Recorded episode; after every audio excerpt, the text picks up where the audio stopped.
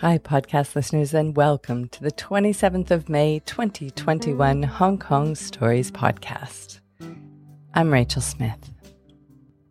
Who among us has not had a time when we're trying to reinvent ourselves, when we step, slip, or leap sideways into a new life, a new way of seeing things? As we skip from patches of shade to sheltered overhangs this week, we'll be listening to a story from Yu about a time when she had a change in her life. After Yu we'll be listening to a story from Austin, reflecting on changes he felt. Before we get to today's stories, though, huge thanks go out to our loyal Hong Kong listeners. We appreciate that you stick with us even when things may seem a little strained. Take care of yourselves and one another. Hearty thanks goes out too to our overseas listeners, this week particularly to listeners in Karachi in Pakistan, Kampala in Uganda, and Toronto in Canada. Thanks for letting our stories into your ears we do have another upcoming show. The next one will be on August the 5th, and the theme will be Bustin' Out. There will be a pitch workshop coming up, and it will be posted on Meetup, so keep your ear to the ground if you're looking to pitch. Hong Kong Stories. It's better than comedy. It's better than drama. It's real life. And now, here is Yu Yu.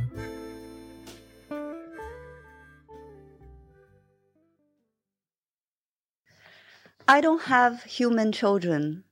Dasher, the cat, is my daughter.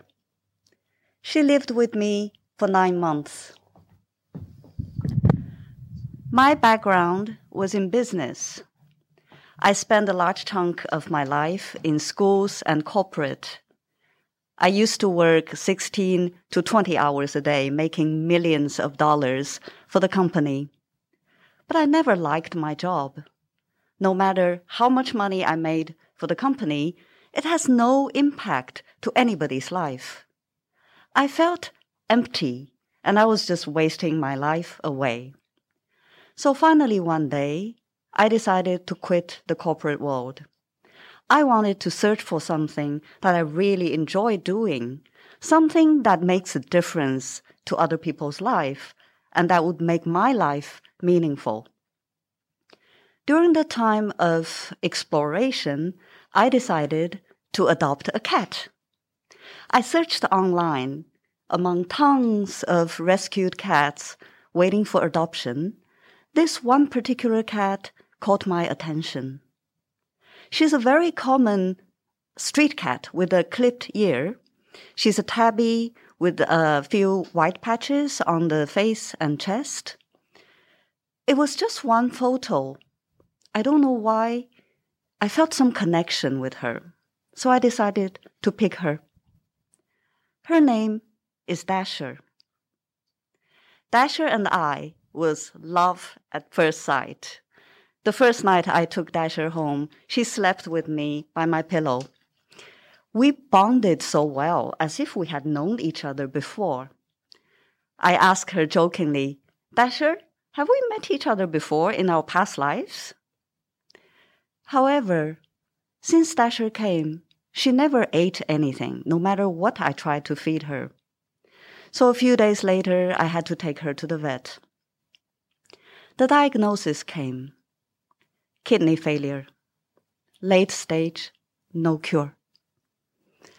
I literally collapsed. Dasher was in her cat carrier. The vet pushed it to me over the cold metal desk. Miss Yu, you must realize there is no cure for kidney failure. This cat is in a very bad state. I suggest you put it down. There was no expression in his face. His mustache was the only thing moving. His voice was chilling. I was trembling. Oh, what? But is there nothing I can do? Is there any medicine? It's not worth it, Miss Yu. It is just a street cat anyway. I felt my heart sinking, tears rolling down on my cheeks.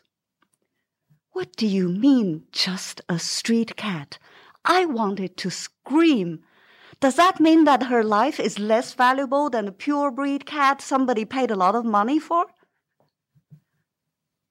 I held my outrage, choked back my tears, took Dasher home. I called the organization where I adopted Dasher for advice. Oh, we're so sorry. The lady sounded concerned. We didn't know it was a sick cat. If you want, you can take it back to us. We're going to swap a new cat for you. What? A new cat? Did I just buy a TV? It's 40. I'm going to take it to the shop and swap a new one? No, I told the lady. I am keeping her. I picked Dasher among all those cats waiting to be adopted. She came to my life for a reason. I changed vet clinic for Dasher, and they were much happier helping her. I learned how to give her daily injection and medicine. I tried everything to treat her, and she quickly became much better. At times, even the vet says she looks so well that nobody can believe she's sick. I gave her all my love. We had a very deep connection. Dasher understands everything I say. She sleeps with me in my arms every night. And when I cry, she would come to lick up my tears. Dasher lived happily with me for nine months. It is the equivalence of five human years, which is significant. Finally, Dasher's body gave up and she passed away. A part of my life was gone. I was experiencing huge pain and sorrow. For two weeks, I did nothing but lying in the couch crying. And after that, I started to look for an answer. I wanted to understand why did Dasher come to my life? Why so short? Why did we have such a deep connection?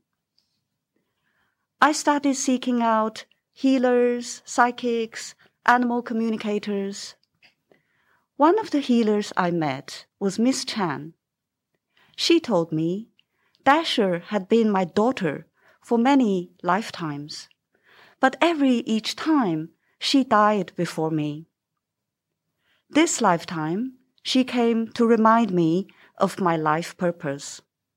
But what is my life purpose? I asked. You have been a white witch for many lifetimes, and this lifetime you should do the same. You must become a healer to help other people and animals. Miss Chan went on to tell me that I should also heal Dasher at the soul level so that we don't have to repeat the same story again and again. Huh? But how? She's already gone. I had no idea what she was saying. You know the magic. It's very simple. You can do it with just water.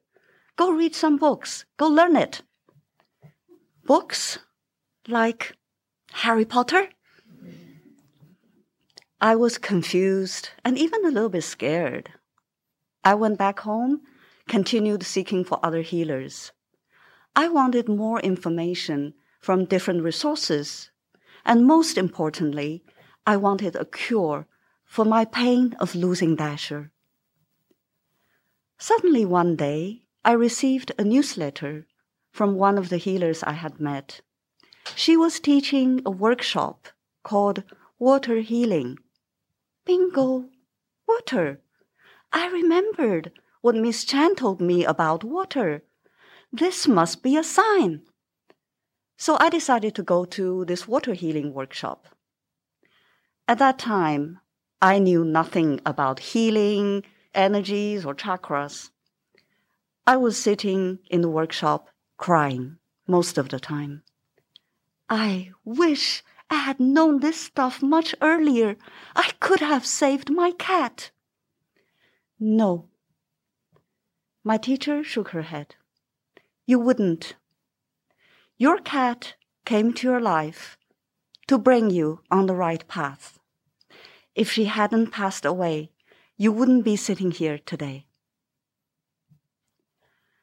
That was how I started my spiritual journey. Today, I am a healer, an animal communicator, and a life coach. I found my life purpose, and for that, I am forever grateful to Dasher. Thank you.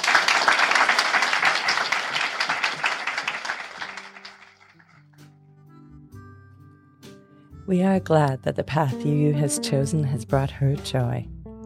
For those of you wanting to give storytelling a try, we'll be hosting live workshops again, fingers crossed, so keep an eye out for them coming up.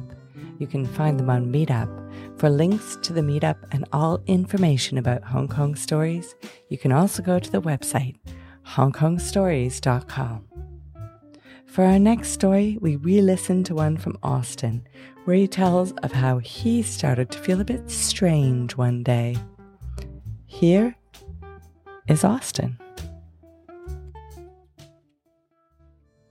One morning, when I woke from an evening of unsettling dreams, I found myself in bed, transformed into an oversized insect. Now, just bear with me. I didn't, I didn't realize what was happening at first.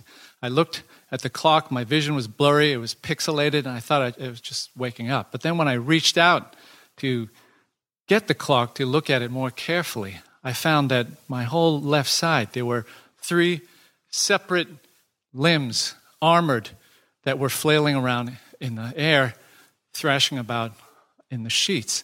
And I wanted to cry out for some kind of help, but I couldn't make any noise. It was just the sound of some lightly clicking mandibles, which I assumed were mine.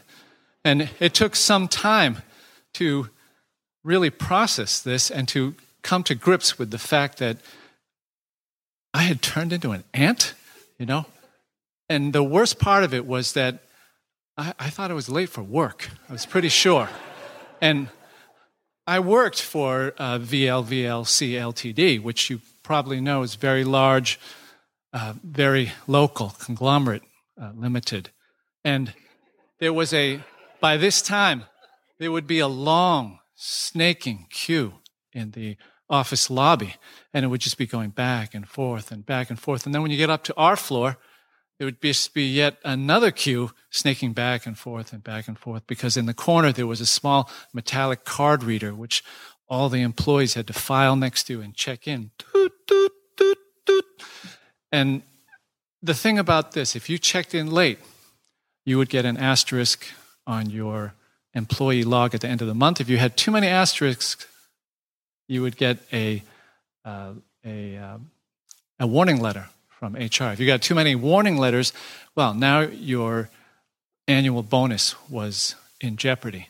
And it just seemed so unfair that I had to be worried about exoskeleton issues and voice loss and asterisks it was, it was just not right. It seemed not right. So, uh, but that was the kind of reality that I was facing at that moment. I had to, I had to deal with it. So I tried to avoid everyone and just get right to the MTR as quickly as possible, went down, and I was actually kind of surprised because it didn't cause any kind of disturbance. People were just perfectly in communion with their phones, and no one looked up.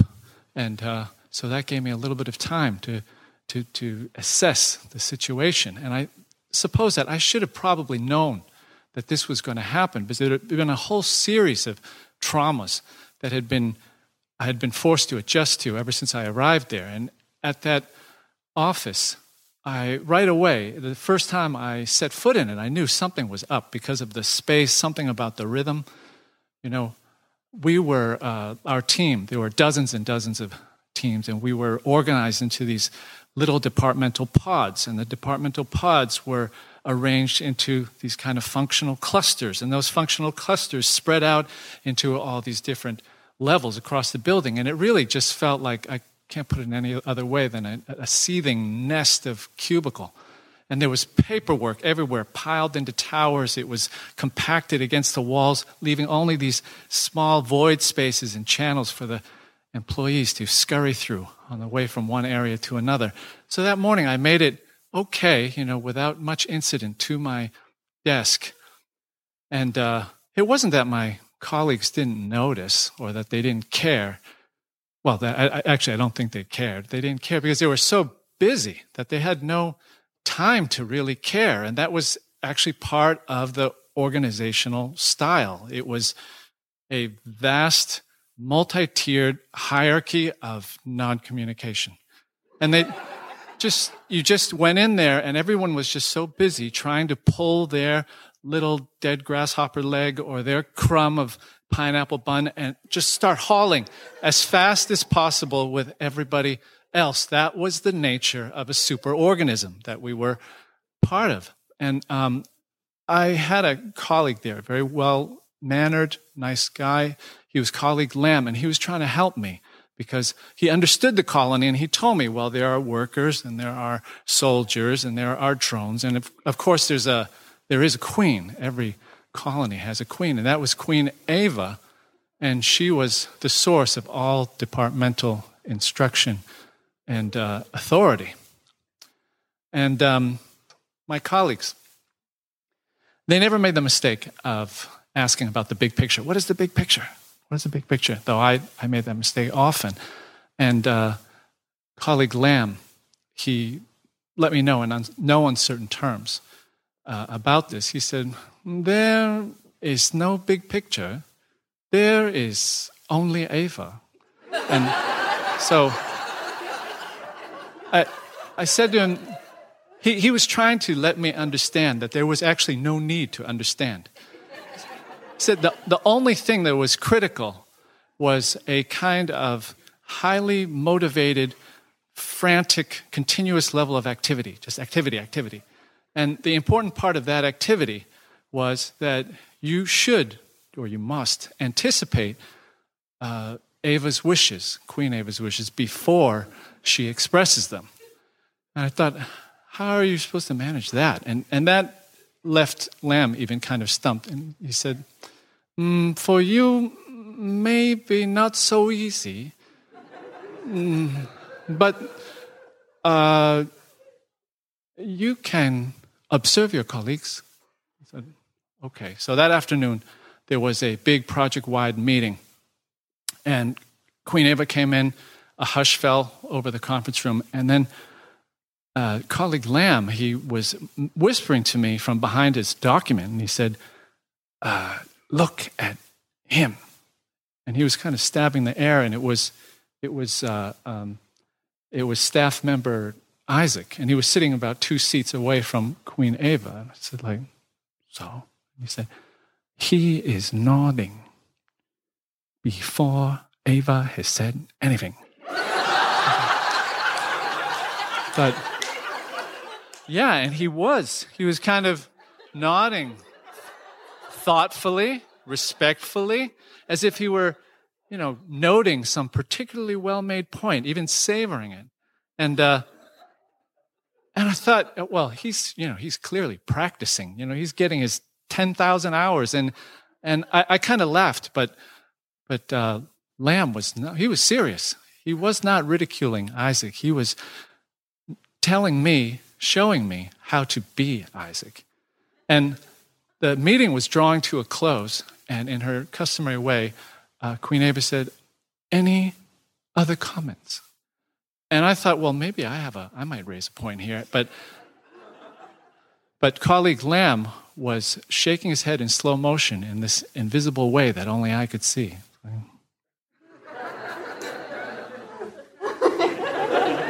So it's like, Right. Okay.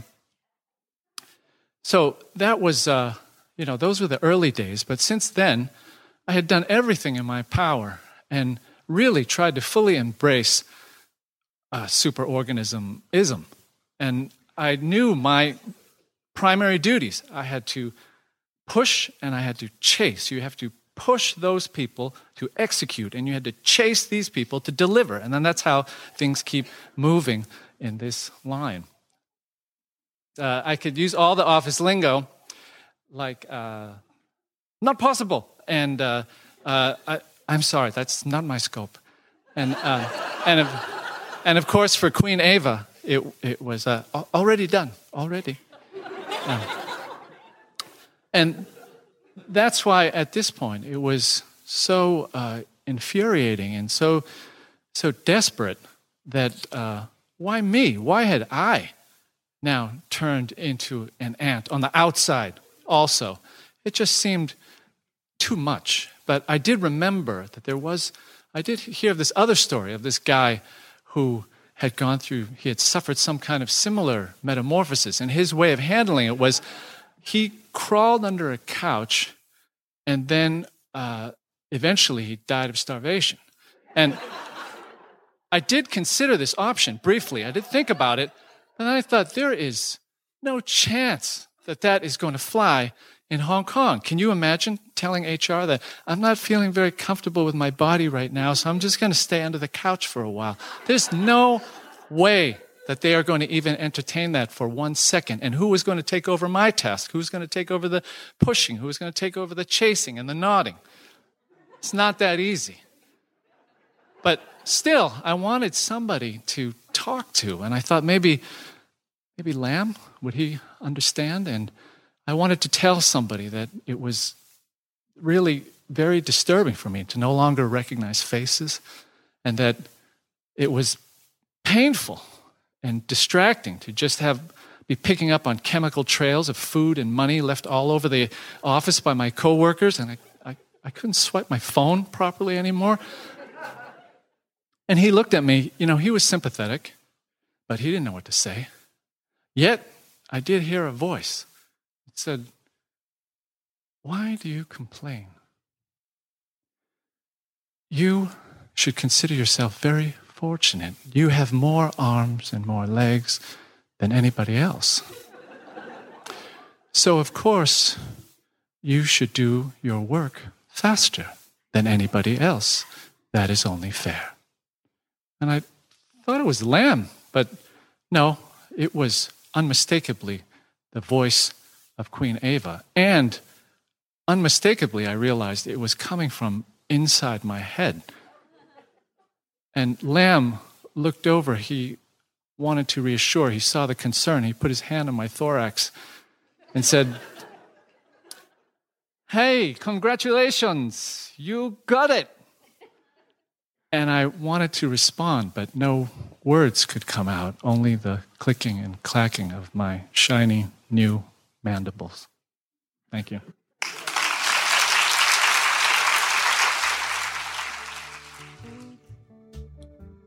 Thanks for listening to today's stories brought to you by Hong Kong Stories. The music for this podcast was written and performed by Andrew Robert Smith. Everyone has a story to tell.